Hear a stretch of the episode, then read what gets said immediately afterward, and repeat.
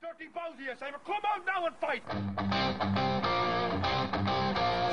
You need to be more like a dog. We don't need a bunch of cats in here yeah, looking in the mirror. Be a dog. Whatever happens in Laois, it's always a scandal. Why do you think that was? Probably because we're always drinking and stuff. There's no smoke without fire, not going to light. I met Tomas O'Shea one day and he said, I'm sick of that northern crowd. He said if they went set dancing twice a week, we'd all be set dancing twice a week. I can remember a lad, Jay Boothroyd, and he was getting sick, right lying like that, looking at me like, and I'm going, this is not helping me here. Every man, woman and monkey in Mayo is, is nearly writing them off. Shake in the bucket. That's it. Yes, indeed, it's our panel uh, at the slightly later time of four o'clock, and it's uh, a GAA themed panel, really, given that the Allianz Football League starts this evening. Billy Joe Padden, formerly of Mayo and Armagh, is here with us. Ryan McMenamin, three times an All Ireland winner with Tyrone, is in the building and recently retired, of course, back in October. And a regular voice in this station is Conor Deegan, also, uh, once upon a time, two time All Ireland winner two, yeah. with uh, Down. Listen, it's more than. Um, Certain Mayo people in the building have. In fairness, we uh, we It's a bit surround we surround we surround Mayo people often with multiple All Ireland winners. It's like the human condition for a Mayo person. Thank, thanks for that. It's a bit of a novelty for me, really. You know, it's not too many men. Uh, listen, we were just talking about the rugby there during the um, break. Uh, Brian O'Driscoll, man of the match performance today, a try. He is just one of the great sports people. I mean, you forget In this you, country. You forget like Absolutely. ever a- ever. stunning. Ah, he is. I, I, you know, I've said it many times on the show. We don't look at our heroes in the, from this country and give them the credit they deserve. I mean, he's he's just a phenomenal guy. I mean, for you know, he's not the biggest fella in the world, but he, he just tackles himself to a standstill. Like, uh, he's just wonderful to watch. Gets on with it. Seems you know fairly down to down to earth, fairly civilized sort of gar- character. You know, and it's Mm. it's uh, like his try today was as somebody said, it was a real pickpocket. He just looked and it was like the parting of the Red Sea. He just dropped over the line, but it was he just puts his body on the line week after week. And like anybody who had any questions or doubts about that fella going on a Lions tour, you know, I'm sure that's dispelled any. We were we were talking about that because Jonathan Davies is maybe his competition for that place in the Lions team, and Davies today was you know to compare the two respective performances was chalk and cheese.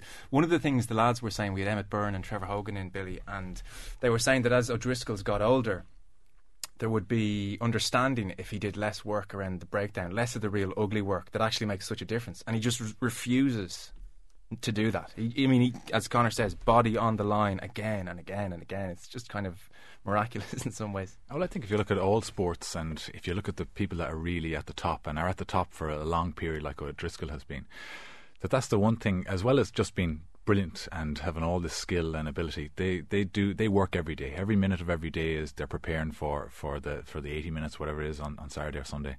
And I think that's the thing that stands out for me about O'Driscoll is that he's just been so consistent uh, for so long. At very few players, especially in a game like rugby where injuries are such a factor, can you know can have that longevity in their career. And I think I think he's an absolute he's a he's a national treasure really. You know. Yeah, Ryan. I guess he'd be somebody. I mean, your, your Tyrone team had characters like Dooher, and we're full of guys that would do the hard yards again and again and again. I guess O'Driscoll's someone you'd have huge admiration for. Oh, definitely, definitely. It was a probably even there the day and probably the week building up to it as well. Like where he'd lost, where he lost the captaincy, you know, and like it was a measure of the man. He came back and he and he put in an absolutely fantastic performance. And it was just even people are he's on. People could be writing him off or even this here, but every time he comes back, he comes back stronger and also like. We have took a lot of inspiration from him, like from from just from his work rate and from just what we liked about him was he does the small things and maybe he he doesn't mind getting his hands dirty and if it has to be done it has to be done and he's the first man leading the tackles and probably seen in the there like he he's at the bottom of a lot of rucks and stopping them tackles and I think the other the other players in the Ireland team feed off that and hopefully the day you know the boys will kick on because we had um, Kenny Cunningham on the show last week, Ryan, and he was talking about. We were asking him, you know, I think who's the best player you've played against, you know, and he kind of said, ah, you know, or played with even, and he was kind of saying, do you know, it's funny. A lot of the times, you know, everyone knows Robbie Keane is a genius. Everyone knows Damien Duff can do something special, but quite often, what other players really value on a team is the guy who's doing the kind of dirty, unseen work you know, chasing back, all that kind of stuff, which actually is every bit as crucial to a team winning. And it's what I would think of when I think of Tyrone in many ways. Yeah, definitely, and probably, probably us the the fellow that we got the most inspiration out of was Brian Dooher, and we people have saw him in training. When we saw him in training, he was the hardest trainer, and and if we weren't training hard enough, he'd expect us to even train even harder. And the way it was, if Brian was injured and we'd be doing the rehab work, and more or less boys tried not to be injured because they knew if, if you're doing the rehab work with Brian, it was it was like hell eh, because he'd be pushing you on, and you didn't want to get nowhere near that. But even in the games, when you're playing the games, you know, I'd say Billy Joe could tell as well, like he seemed to be everywhere, like Yeah. coming back and he'd score points, get on the dirty ball. And players do look up to that. There, like they do look up to the to the Gooches and the Stevie O'Neills, but at, at the same time, if you if you look at Kerry, you have Paul Galvin, and if you look you look all round, hey, that the at the end of the day, the players that always that seem to get the respect from the players as the grafters and the boys mm. that do put their heads on the line and probably maybe maybe they don't get enough attention, but as as what we call him throwing like he's a player's player and the boys just they do look up to him like and he's over the Tyrone on the twenty ones this year and I think I think more or less just all the boys is like they're just eating out of his hand at the minute, Yeah. so they have great respect for him. He says jump. They say how high. I would. Uh, I would imagine. And he'd say jump even higher. Because I remember reading um, one of the McMahons was injured, and a bit like what you were saying, they were put on rehab with Dooher over the winter, and Dooher had him running up mountains and all kinds of things. He said it was the worst winter of his life. I that was probably a big. I, I think that was Big Joey. Yeah, was, big, yeah. and Big Joey likes the winter well, like you know, so as a shock to the system.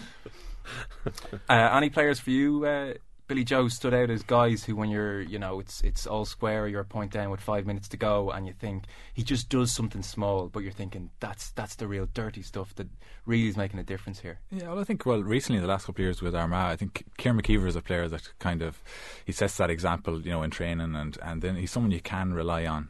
On, on the big day, and it's sometimes it's just a simple thing. It's getting a, f- a finger in on a block that deflects a ball, and stuff like that. And when you go back to Mayo, I suppose James Nallen was, you know, the greatest trainer, a great, you know, a great player that I've ever, you know, seen. He, he was a phenomenal athlete as it was, anyway. And but he was a great fella as, as a young player on the panel. He was a great fella to, you know, to be involved with because you know he he there was no nothing, no arrogance about him. He always just trained hard and he led by example. And I, I think that that was he was a great player to be on a panel with. Yeah, Conor, you've been on teams which won All Ireland, so you, mm. a team like that is full of those players. I would think. Well, it is, and I think, as, as Ryan has said, I mean, ultimately, you need more of them than you need of the nice, sexy footballers. You know, it's all right, and I don't mean this in any dismissive way. I mean, it's, it's grand having the fellas who'll kick it over the bar, and but they're there to do that. I mean, but you need the grafters. You need the guys who are going to put in the hard yards all the time. A, a really great team, everybody does that. And the Mm. really great, the really, really great players all do that. I mean, you go to, you want to go to soccer, look at Messi. He doesn't exactly not put in his shift. Uh, he doesn't sit back. Um, and the great teams like United, even they all work so hard.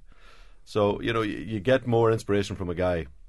I certainly did of a guy that actually was honest and trained and, and worked really, really hard. Maybe Mm. not the best footballers in the world, and I certainly wasn't one. But you would have trained hard, and you would have worked hard for the team. Yeah. and that's what players really respond to.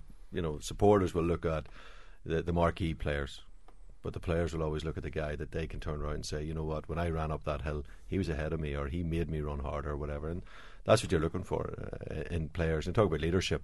You know, leadership takes many guises. A lot of fellas don't have to open their mouths. If they go and do the hard yards, you'll you'll go with them. Yeah, well, I think to, to win championships in any sport, uh, as Conor says there, it's it's about having the guys with the skill and that with- that bit of inspiration who kind of marry the hard work with it, and, and that's something that Brian O'Driscoll has done.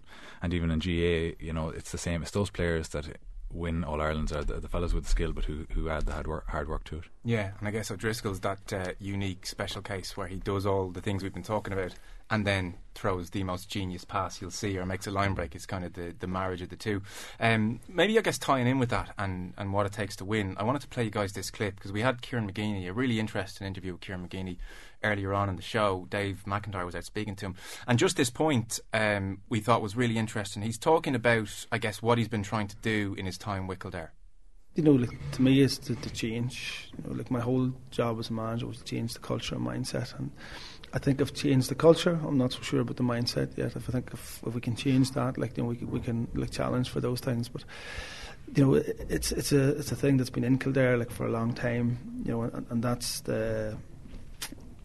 That's the truth of the matter. Even if you look at the likes of the Donegal, like they were competing for Ulster titles. Like over the last twenty years, they have been a different outfit you know, and Tyrone were the same and things like that. There, like, but you know, in Kildare we generally haven't. Like, I, I do think I'm, I'm not of sure again, but you're going back to two Leinster titles in sixty odd years. Like, no, no National League title, and All Ireland, 1928. So, like, you know, outside of Micko's two years. And, 1998 and 2000, like you know, like the struggle, like you know, and you can even see the impact. I think the young players coming through now are due to that level of success, you know, at that particular yeah. time. That, like, and obviously, like the, the youth, like, uh, and uh, games committee, like in, in the county.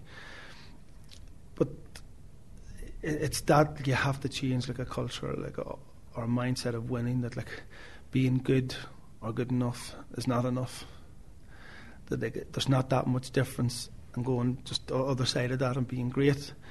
But even though there's not that much difference in it, you still have to give that wee bit more to do that. And uh, in the beginning, you have probably have to work and do things a lot harder and a lot more than other teams because they're already on that other side. They have that belief, they have that inner confidence.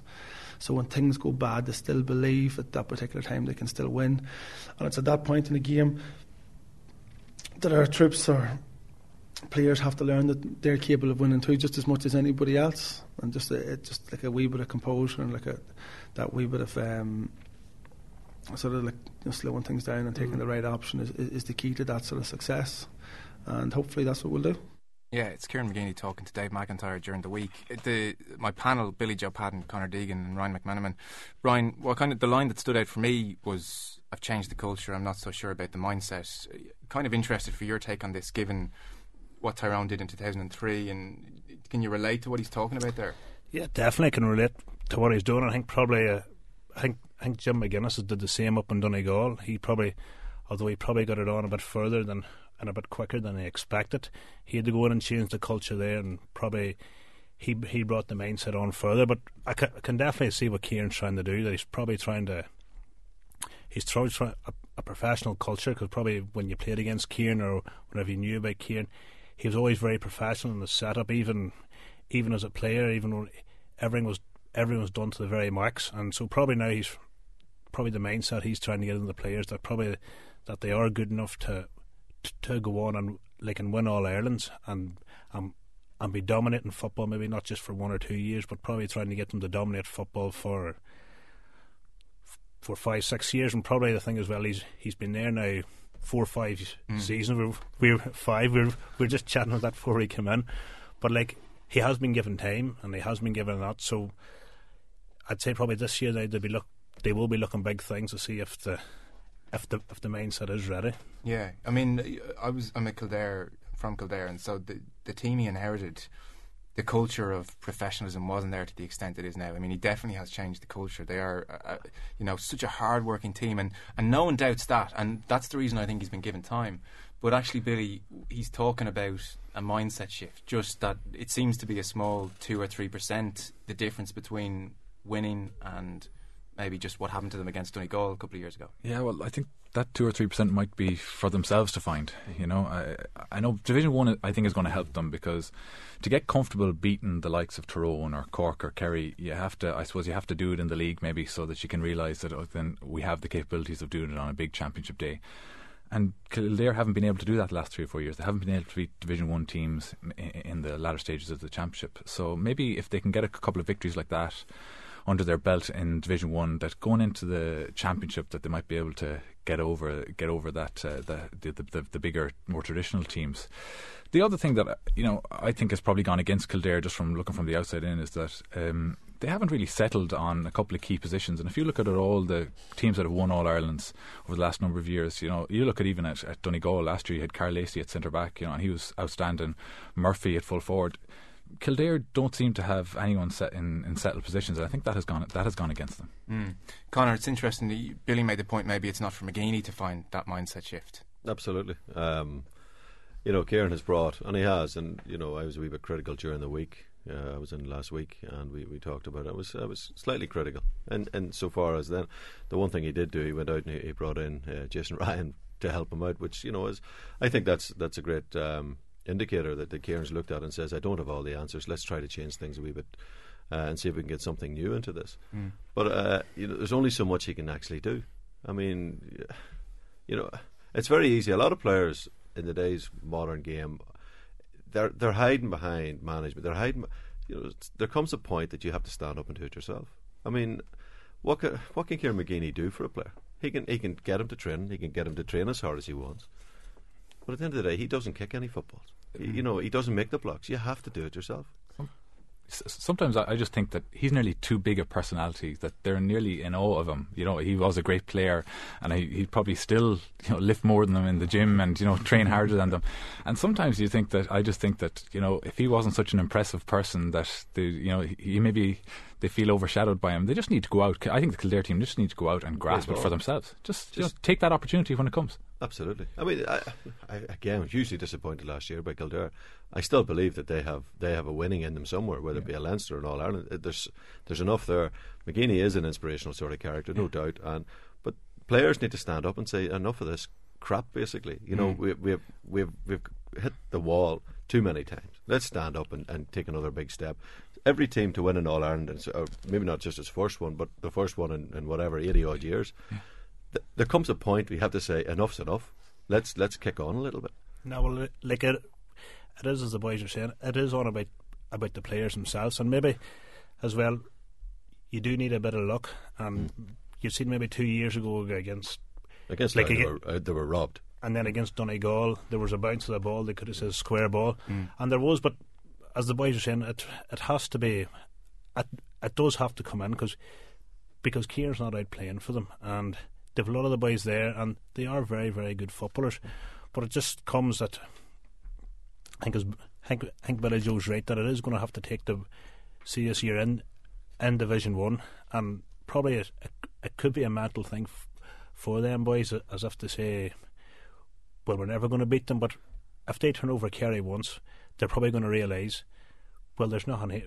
Yeah. Well, there's nothing special about these men here that that we're as good, and you can see a different Kildare this year. See when they come to the later end of the championships, when they do get to the quarterfinals, they can say, well, there's nothing special here. We've like we've beat them in the league. You, you, you almost have to do it to kind of understand that point. Um, staying with the panel, Billy Joe Padden, uh, Conor Deegan, and Ryan McMenamin, Dave McIntyre. We're uh, keeping an eye on the Premier League as well, and there's goals going in. Yeah, there's goals flying in towards the end of these six, uh, three o'clock kickoffs in the Barclays Premier League. We're going to head to Newcastle first at St James's Park. Newcastle hosting Chelsea. Belter of a second half there. Here's Al Ross. Newcastle 1, Chelsea 1. Frank Lampard again. His 10th Premier League goal of the season. The first player now to reach double figures in 10 consecutive Premier League seasons. And it was a beauty. It was from nothing. It was 25 yards, top corner, when nothing looked on. Something special from the top drawer of the England international. Newcastle 1, Chelsea 1. So the spoil has been shared there at the moment. We're going to head to Goodison Park now, where Everton are hosting Aston Villa. There's plenty of goals at Goodison Park too. Here's uh, our reporter there this afternoon, Shane Pennington.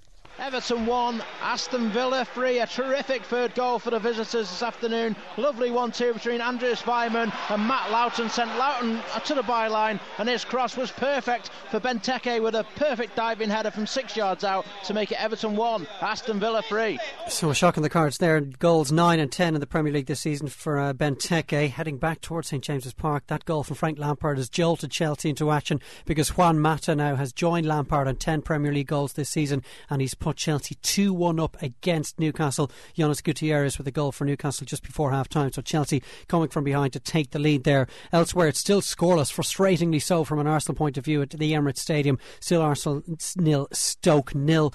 Reading 1, Sunderland 1. West Ham and Swansea still have failed to break the deadlock at Upton Park.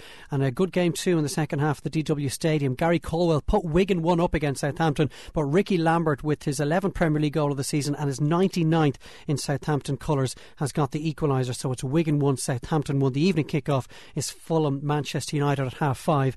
And over at Twickenham, Scotland really putting it up to England. It's 9 8, England leading, 24 and a half minutes on the clock. Scotland looking for their first win at Twickenham since 1983. Yeah, lovely stuff, Dave. Uh, the panel here with Conor Deegan, uh, Ryan McMenamin, and Billy Joe Padden. We're talking about McGeeney's comments uh, when he was speaking to Dave earlier in the week, and you guys making the point that maybe the mindset change, which he says he hasn't quite been able to give his team, is actually down to the players. And I was thinking, Ryan, when you were coming in, I was reminded back in, I think it was 08, when you were beaten early in the championship, and the players took it upon themselves to grow beards Well, now, whatever, whatever, whatever that was about. I mean, you're still sporting a bit of stuff. Still, about it. still, um, oh, lazy. No, um, But you came back and, and beat Dublin. I remember there was a quarter final in the rain. This this stunning performance. Like and and suddenly you think that struck me as a thing driven by the players. And you read Mickey Harte's book, and it wasn't he, he didn't say, lads, I think if if you grow beards, that'll be the secret to winning the All Ireland. That that's maybe what Conor's talking about when the players look at each Yeah. other and go, no. I think probably after the, I'd say after we got bit by down and. Mm. uh, It was after a replay, and I think I think it went extra time, and I In think Newry. I, I a think, great in Newry it was. I think I gave away the goal. I dropped the ball. and I Didn't want to say I think Benny he dropped it into the back of the net. but uh, we we had two great games, and Hmm. like and off that defeat, players were absolutely devastated. Now we had a meeting the next night, and the players just we said to ourselves, we're at the edge. We were at the edge of the cliff here. That if we don't make this a season for for ourselves, that we're going to fall off, Mm. and we're not going to get back. And we kind of realised we didn't play bad as as the media was saying that uh, that we were a bad team because we lost it down. It was two fantastic games of football, and we kind of came slowly out, and then it, it just probably turned one day that we all we all came into training with maybe with with a bit more stubble, and the next thing the boys had said it would should we keep these beards and whatever came, it it did kind of galvanise, you know. But apart from that, there, we- I don't think the women of the. We're too, we're too happy to tell you the truth, but oh no, Were we they kept growing beards as well, no? no, no, they were they were Careful. all right. sorry. but no, it like it, it did galvanise the team, and probably what what suited us was we did struggle probably w- with the games coming up, and we were kind of going in under the radar. And it's always remembered a week before we played Dublin, the players took it upon themselves. We had a meeting before training, and I'd say we had one of the greatest training sessions I, I as a player was ever involved in. And I mean, Mickey never spoke, Fergal never spoke, and it was just pure. It was just it was near enough like hell. We we literally bit the hell out of each other, and the players got together in a huddle after it, and from that time on, the players knew they were going to win All Ireland. Just that they'd cha- we we had changed their mindset that this was it. We are going to turn people wrong, and that we were going to go go ahead and, and win whatever we, we had to do, and whoever was in the way, they were going to feel their free, like the whole fury of us. But we were. It, it is a mindset, and as the boys saying, it's up to the players maybe to come together and say, right, we're going to do this. It's interesting to hear Ryan say that. I mean, uh, the team I played on, I mean, we'd won nothing. We had no, you know, we had a, a history, whatever. Back in, not to labour the point too much, but uh, ultimate '91, we hadn't won anything. We were uh, the week or two weeks before training. There was seven at training. I mean, it's it, we beat Armagh in the first round. Now, nobody would have picked any of the pick of the two teams to win the next match, let alone to win All Ireland. But the players, and it came from players, and it came from big seasoned players, the likes of Blaney, you know, uh, Kane strong, aggressive characters. And we won. All, we went on and absolutely were over the moon. Won all Ireland. We came back and we, we trained in Waterfoot up in the Glens of Antrim. We actually stayed. It was fairly Spartan existence. We went up for weekends. There was no TVs. There was nothing. I mean, Mm. it was it was fairly Yeah. barren. Let's be blunt. Training session started, and for an hour the whistle was blown twice. Once to start it, once to finish it. And I'm not joking. We had to go into the tide afterwards. We were in bits afterwards. We tore strips off each other. And it's at that stage you realise this was ninety, and this this was after we'd we'd won one. We'd boys had gone the lash for a couple of years. There's now ninety four. You were playing Derry. We knew going into the Derry game we had a great chance. Yeah.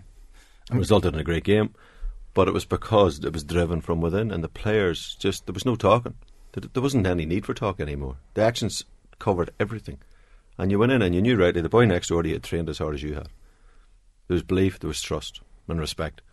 Once you had all them things with a bit of talent, everything looked after itself. It's kind of interesting that the the two kind of things you're talking about. You both said that there wasn't, you know, it wasn't about what was being said. I mean, it's very easy, I would think, for guys to get up and make Oh, a beautiful speech, Oh, Al yeah. Pacino, Yeah. you know, any Yes. given Sunday, that kind of thing. But that training session you talk about, was it just something in the air? It was just, I it was just, you you do get times where it, when everything comes together, and it was just that there we had a week to go to the Dublin game, and we just have to go. We'd beat Mayo, I think, and we were kind of getting sl- slated a bit, saying that we had beat Mayo, that we struggled past them, and this was the end of the line for the players. And Mickey had took us in maybe the the night before, and he had and he had shown us a video of all the of all the chances we missed, and he says, "Listen, boys," he says, "You aren't a bad team. If you had scored half them chances, you would have beat Mayo by six or seven. The next night at Tridden, the boys were feeling fresh, and just whatever happened at Tridden was with the tackling drills, with small three on three tackling, and, and it was just every man started feeding off each other, and and it wasn't that players feed off each other. If if you're calling players in and out and saying you have to lift this, if if you're dependent on the manager to lift you all mm. the time at training, you have to motivate yourself. And players were the Tyrone players that stage were driving each other on, and more or less, if a man was putting in a big hit in the block, if if that man was blocked, he was working hard back, and he was getting that. He was trying to turn that ball back again. And once boys in the sideline were watching that three on threes, the next boys wanted to come in and do even better. Mm-hmm. And it, Mickey never spoke, and Mickey's a great believer is that the it's the players train, and the players have to own the, own the training. And if people are looking, maybe if as as Billy Joe says that maybe the Kildare boys is looking up and of of Kieran McGeeney, maybe it's just up to them. Try to take ownership of it. Try to at the end of the day, it, it is their team. It's not Kieran McGeeney's team. They're the boys on the lane. They're the boys doing the five, six nights a week. Mm. Like it is their team, and maybe that's the mindset they have to go in. I'm I know no expert, but it's, with Tyrone it was their team, and we put in the effort in the pitch and and on the training field. It's just it does feed off. It's like the players feed off each other. Yeah, it's really interesting stuff. And, and Billy Joe, if you take Tyrone as a team who would have been held up in the uh, in the uh, across that decade as serial winners, as men of substance who were going to achieve no matter what, Mayo, by contrast, I mean, the the the, the cliche of getting to All Ireland finals and coming up short. Are, are you kind of seeing a difference there in approach, or are the players in Mayo doing exactly the same thing? I think that there's a lot of managers, and you know, it was definitely the case of Mayo and out there on any given year that they create the environment for the players to excel. I think the great teams like Tyrone, like the the down team that Conor spoke about, is that the, the, as uh, as Ryan said there, the, the players take ownership of it, and it's the leadership comes from the panel itself, from the players, mm. and maybe that's something in Mayo that, whereas you had good leaders, but maybe it wasn't all thirty of us were were were buying into the buying into this system, and maybe maybe that let us down. Now, look, when I look back on key games with Mayo where we lost, that Tyrone game in particular was a close close enough game you know, they missed a few chances, we missed a few chances. When the game was in the balance, we didn't we didn't take our chances. Tyrone did just enough to win the game, and then they went on and had a great performance against mm. Dublin. So there's other things as well. You know, maybe tactically we were a bit naive in other on other days, but I think that it's probably fair to say that if Mayo are to go and win All Ireland, that it has to be driven by the players, whoever that is. If it's this year's team, if it's going to take another 15, 20 years, however, it, it, I think any team that goes win All Ireland, the leadership has to come from the group of players, and it's, it's no different with this Kildare team. Because I mean, I, look, you're not lambasting their former teammates here at all, but I would have thought that Mayo team, say that you would have played on, he would have played in All Ireland finals against Kerry in, in what 05, not 05, 06, 07. Yeah. That team grew up watching Mayo against Meath and Mayo against Kerry in 90 mm-hmm. and 97. I would have thought that all 30 players for Mayo, for their families, for just the, the, the hunger, 1951, all that kind of stuff, I would have thought there'd be massive ownership of that quest. Yeah, I think everyone. You know, it's not a case of you know, it's it's a game of football. It's not. A, of course, you want to do it. Everyone wants to do it. I think it's it's it's having that trust with the other members of the panel that you're there. That understanding that when you go out in the field, whatever your game plan is, that you're all buying into it 100. percent If your if your job is to just man mark some fella not touch the ball that you do it. And maybe that commitment to each game plan let us down. You know, there's other factors as well in that there was game plans that probably didn't give us the best opportunity to win. Mm. and particularly maybe in 06 in that Kerry game we were way too I suppose open from a very early stage of the game and no better team to punish you. And maybe even if we had played more conservatively early on and left ourselves with a better chance maybe we wouldn't have beaten that Kerry team any they were, they, they were an outstanding team. Mm. Conor, do you get a sense you played on teams that have won Ireland's uh, and played beyond? Did you get a sense of a difference, a different feeling at training, a different feeling in the dressing room, a different mindset, or is it is it kind of a difficult thing to detect fully? No, it's it's there. You just know. You just know. I think experience is a great thing, as Ryan has said. I mean, to to have won one, you know what the feeling should be. It's much easier to detect it to know if they, you know, an awful lot comes back down to trust and respect within the panel. I mean, fellas will turn around and say, well, you know, Ryan did it last year and he's going well again. He'll do it again this year. You know, there's them small things. Um, I know from our own point of view, it took it took strong men to stand up and actually say, "Look, grow up, lads." It Mm. took. Uh, I, I, I can tell you now, and I can I can actually tell you the night it happened, and I'll tell you who did it. It was Greg Blaney. He stood up one night in, in Ballykinler, which is probably the worst place in the world to have to train. it's the coldest place on earth, it has to be said. It was beside a British Army camp, so you had helicopters flying in and out and hovering above the pitch. It wasn't a nice spot to go to, Yeah. but that was home. That's where we were. Yeah. And Blaney stood up in a changing room and he turned around and he says, "You're not messing about with my career anymore." That was it. Yeah. And That- did that you, get the uh, response? They got the exact response I got it here. The whole place went quiet. We just looked, and Greg just said, "No more. My career's too short. It's too precious to me. Don't up against the wall here for me. This Mm. is this is this is now on." I'll tell you now, lads. That little it was a seminal moment, quite possibly, and it was it was probably it was a year before we won All Ireland. It was actually more. Right. But it, the mindset we got to a National League final, you could just see things slowly starting to turn. Now you could actually see them go the other way when boys weren't putting the effort in. I suppose that's the the, the, the big thing was that you could actually knew when fellas were doing it. and More importantly, when they weren't doing it, boys Mm. took it slack the next year. Didn't train half as hard. Second year syndrome. Blah blah blah. But you know, again, it comes back to Billy Joe's point, to Ryan's point. We have, you know, if it's not driven from within, managers can scream and shout all you want, lad. You go on a field of play, you never hear a manager shout at you, really. By and large, an odd thing you will. It has to be driven from within, always. I, I- think also that, like, if you look at me looking at the Mayo team of last year from the outside, you know, I, I think it'd be a harsh criticism to say that a lot of those players didn't show leadership. It just, as it happened, I think they, they were really professional and really committed in the way they went about. I, what I mean is they were committed to each other. Whatever game plan James Horan put in place, they went out and did it to the best of their ability, and they had some success. But unfortunately, they just uh, they they played the way they were uh, they were asked in terms of their game plan in the final. I It just didn't work. Sorry for jumping in, but uh, I think Mayo come in for an awful lot of criticism. An awful lot. At times when it's it's not merited. They- they- some of those Mayo teams are overachieve, and that's actually their problem. They get, they get, you know, my father's a Mayo man, and, and he'll he'll keep a close eye on things, and he'll say, well, that team aren't going to do anything, and they get to an All Ireland final, which actually is, is a brilliant achievement, and maybe they lose the All Ireland, but people don't really look at it that way. Yeah, but they, they get hammered because it's been so long. Every time we come out, it's in the papers. You know, as Ryan says, you only, you know, they beat, you beat Mayo, and all of a sudden, teams said it was only Mayo you beat, Yeah. type thing. That's grossly unfair. I think you go back to last year's final. If you actually analyse the game, they were, you know, they were within a whisker of actually being good enough after conceding two very early goals. Mm. Uh, to to bring this discussion full circle, then finally, because there's there's tons of stuff I want to talk to you about.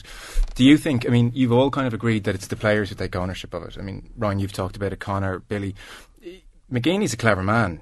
Is this is this? Do you think McGeeney, Ryan, knowing that the stuff he says gets picked up, that we're talking about it now? Potentially, there's Kildare players listening. Well, they're they're preparing for a game in 20 minutes. But do, do you think? He, he knows what he's doing there, and maybe he thinks, "Do you know what, it is up to you, and I'm going to let everybody know it's up to you. Is is that possible here? Ah, well, that is possible. You know, like he is a smart man. You know, and probably he is probably because at the end of the day, if uh, if Kildare don't win, he gets the he gets the slagging in the papers, and more or less they're saying he's he's five years down there without a without a Leinster, and so he's probably trying to put a bit more pressure on the players to get them to perform, and they can they can just say to them, right, boys, it's like it's down to you here now, but he'll be hoping for he'll be hoping for a response here tonight, and probably it's probably a great start for the league, like to play Donegal, Mm. because I'd say Donegal now they've they only put out an under twenty one team in the McKenna Cup, and they've- well, yeah. But uh, so it'll be interesting. It's a, it's a great place to play in Kildare, like a, like in Croke Park. So I'd say now he's licking his lips playing this game now. So Yeah, yeah, it's really interesting stuff. Uh, Dave, we're coming up in maybe kind of six, seven minutes uh, if you include injury time in these Premier League games. Yeah, some really important goals going in. Arsenal have scored late on against Stoke City. Finally, it took them 78 minutes to uh, break the resistance of Stoke. Lucas Podolski with 12 minutes left, so Arsenal getting a very valuable opening goal at the Emirates Stadium.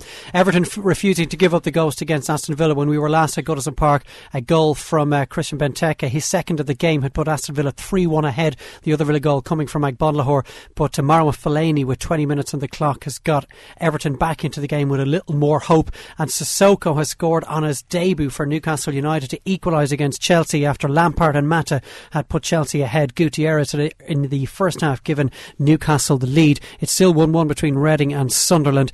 And Andy Carroll has scored for West Ham, and suddenly West Ham leading Swansea by goal to nil at Upton Park. It's still 1 1 between Wigan and Southampton. Rickie Lambert Amber cancelling out the opener in the first half from Gary Caldwell. And the evening kick-off is Fulham against Manchester United. 38 and a half minutes played at Twickenham and England just starting to pull away ever so slightly, really getting a grip of the game against Scotland, leading by 19 points to 8, although Scotland are on the attack at the moment, but they're trailing at the moment by 11 points.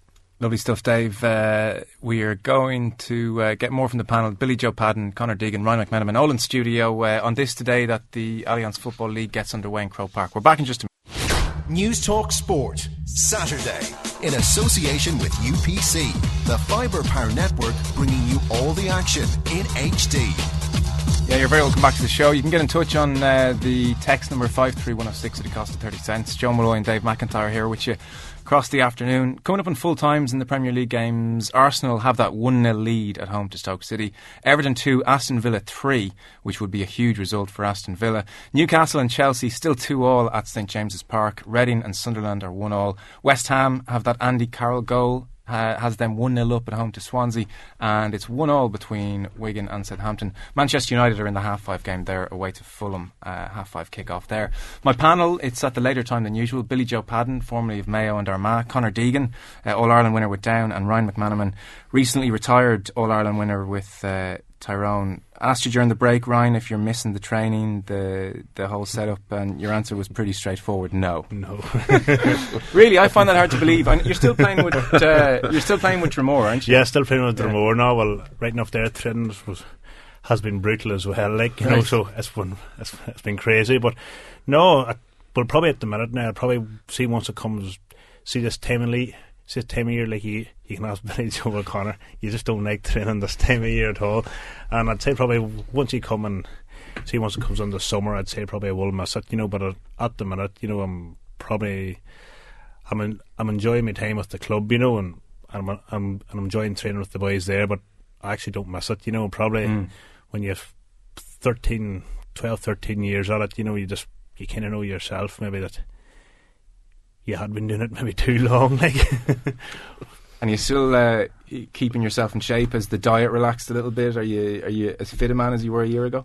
I wouldn't be as fit as man now, but I think a few boys are, have been remaining in the club that the diet isn't the same as it was. But uh, no, I'm getting in shape now. I'm getting in shape now, so I think uh, I think we'll club train there now, just one night a week now, all over January now. Mm. So I'm beginning to get myself now back in the shape, and hopefully it'll last. But you never know. Yeah, Billy Joe, have you found it strange uh, being away from it? No, I, I actually sit, sit in the house watching soccer, and I can't think. I, I wonder how did I ever do it? Really? you know, I, I've, yeah, in the space of a couple of weeks, I just wonder how did I ever do it? Yeah, so. But I, look, I know that come the summer, you know, when the sun starts shining and the big games start coming, that you you, you will inevitably miss it at that Yeah. stage. Ah, lads, trust me, you get over it. You're not pining for a Deegan, are you? Uh, no, definitely not. Uh, I just make them run now. Yeah, well, of course. Yeah, you're uh, you're now a manager, and uh, how's that going for you? Interesting. Tell us about it. Uh, no. Uh, yeah, I took over with uh, Ballyboden, uh, St Enda's. Uh, big job. Big job. A big club, yeah. Yeah You're lot keeping tight-lipped. Is this the new Conor Deegan? You're going to come in here now and not talk to us. That's all I have to say about it. Are you enjoying it? Can you tell us that much? Truthfully? Yeah. Absolutely. Great. Yeah, they're a good bunch of lads. Um, big club trying to do the right things, which is always great, you know, great structures, underage. Mm. They're probably listening, so I have to keep saying the good things. Yeah, yeah, guys. Great lads, Yeah, yeah. brilliant lads, uh, good stuff. No, listen, yeah, we'll we'll talk to you about that during the year. Uh, we, we one of the reasons we wanted to get you in was because the league is starting, and um, Conor. Uh, our good friend Mr. Parkinson, Colin Parkinson, makes the point that this, the league, could well be the only competition in the world that, as it gets closer to the final, becomes less important. That's actually very inspirational from Mr. Parkinson. profound, I thought. Yeah, Absolutely. It's it's it's an interesting point, though. We might talk about that in a second, but I guess uh, tonight, Croke Park, you know, there's a bit of um, a sense of occasion about it. They go and they get kind of entertainment for the kids, and it's a double header. It's under lights. Uh, Billy Joe, it's a real maybe example of what um, I- I guess the league experience kind of should be about. If we could try and replicate it throughout the campaign. Yeah, I think that the with the games on the Saturday nights under lights, it's really added an atmosphere. And even as a player, I remember you enjoyed playing the Saturday night games because there's always a, a, bit of an atmosphere about them. But uh, and I think that you know bringing them to Croke Park has been great. I think I remember one of the first ones, maybe Tyrone and Dublin were one of the first ones, and that was yeah. you know as it happened, I think remember that was like a championship game. It was a really good game yeah. of football, and that was a good start to the to the whole idea. And I think tonight, then you look at it, there's a there are two great matchups. Uh, you know, Kildare will be looking to get a good win. I think they have a great chance, and it'll mm. do them it'll uh, it'll do them really good for the rest of the campaign. And, and then Dublin and Cork, you, you, know, you know, Cork will be looking to get. They've been so good in the league the last four years, and they, will probably be good again tonight. So they, will probably look to win that one. But um, I, I, think in relation to what Colin Parkinson said, I think that once you're safe in Division One, I, I don't think anything else matters yeah. in the league. You know? Yeah, yeah, yeah. Ryan, I noticed. Um, I was just looking back. It was you won your first All Ireland in 03, and I think you won the league in 2002 as uh, Alan Pardew goes ballistic on the sideline because on 89 minutes Newcastle have scored and it's Newcastle 3, Sissoko Chelsea again, 2, Sissoko again. I think you're right. Straight over to the sideline, the team are jumping on each other. That's a big win for uh, Newcastle. But uh, I think in 02, Ryan, you you guys won the National League, is that right? And then, you know, is the league something that guys are taking seriously? It feels like it's more important than it ever was, although not obviously quite as important um, as it um, should be, maybe. Well, in Tyrone, like we always we always took it very important, you know, and we probably it probably gave us in two thousand two maybe a of a launch pad to kick on, and probably knew then it's probably a bit like Kildare that we won the Division One, and then it, the big teams weren't we weren't in awe of the big teams anymore. And we mm. kind of said we can we keep like we can beat them and and then Mickey came in 2003, and his first thing was was he wanted to win everything. So Mickey being Mickey, we had to we had to go out and win. But for us, we thought that, especially 2003, the way it worked out was that the league was a great launch pad for us, and we found we found out a lot of faults in the league. You do find out a lot of faults about yourselves that you try to react for the for the championship. But no, the way we looked at it was that there was there's really only three trophies to win, and, and the league's one of them. And it's probably nice having a league medal in your back pocket. So when you go in and so it's not to be snuffed at, but mm. I know what you say. I know what Billy Joe's in. That you just want to get safe. Yeah, you definitely do want to get safe. And then if you, if you get the league semi final or league final, like it is a bonus. But the first, but the first most important is getting maybe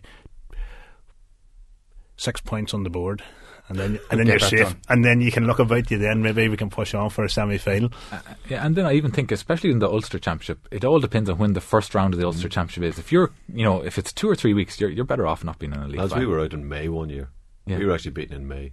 Yeah. Yeah, well, I think Crap that league, that, beaten that, in the league, beaten championship in May, season's over. Yeah, mm. Well, I think unbelievable. Mayo, when I was playing fair, we lost a league final against Donegal. Um, I don't know, a couple of years ago, and we were out in May against, against, Galway in the first round of the Connacht Championship, and you know it was the worst thing that could have happened the long league run. You know, really, yeah. Because I remember even was it um, 2010? I was at a league final between Mayo and Cork, and Cork absolutely annihilated Mayo. And yeah. I think that was that O'Mahony was in then, and yeah. it ended up yeah. losing to Longford. Or, that's right. That's right. And I, I actually, I, you could almost trace it back to the league defeat. You know, the, the, it was another hammer blow for Mayo in Croke Park. I, I, thought from the outside. I don't know. Yeah, well, that was a very demoralising defeat. Uh, I wasn't involved for that league, cam- league campaign, but it, I, I think that you know, if you look at Mayo last year, the difference is they they they did well in the league and they went all the way to final and they lost. It was better performance throughout the league, but then they had a bit of breathing space going into the into the championship, and you know, I think that's probably what you need. And in terms of Donegal and Tyrone, I think there's four weeks after the league final to, to their first round of the championship. Mm. But I, I would say that either team would not want to be in the league final, and they just want six, seven weeks to prepare for that first round of the championship. It's a pity, really, Conor, that that is the realistically that is the attitude. That's the realism. It is a pity, though. Is there a way that you can address it?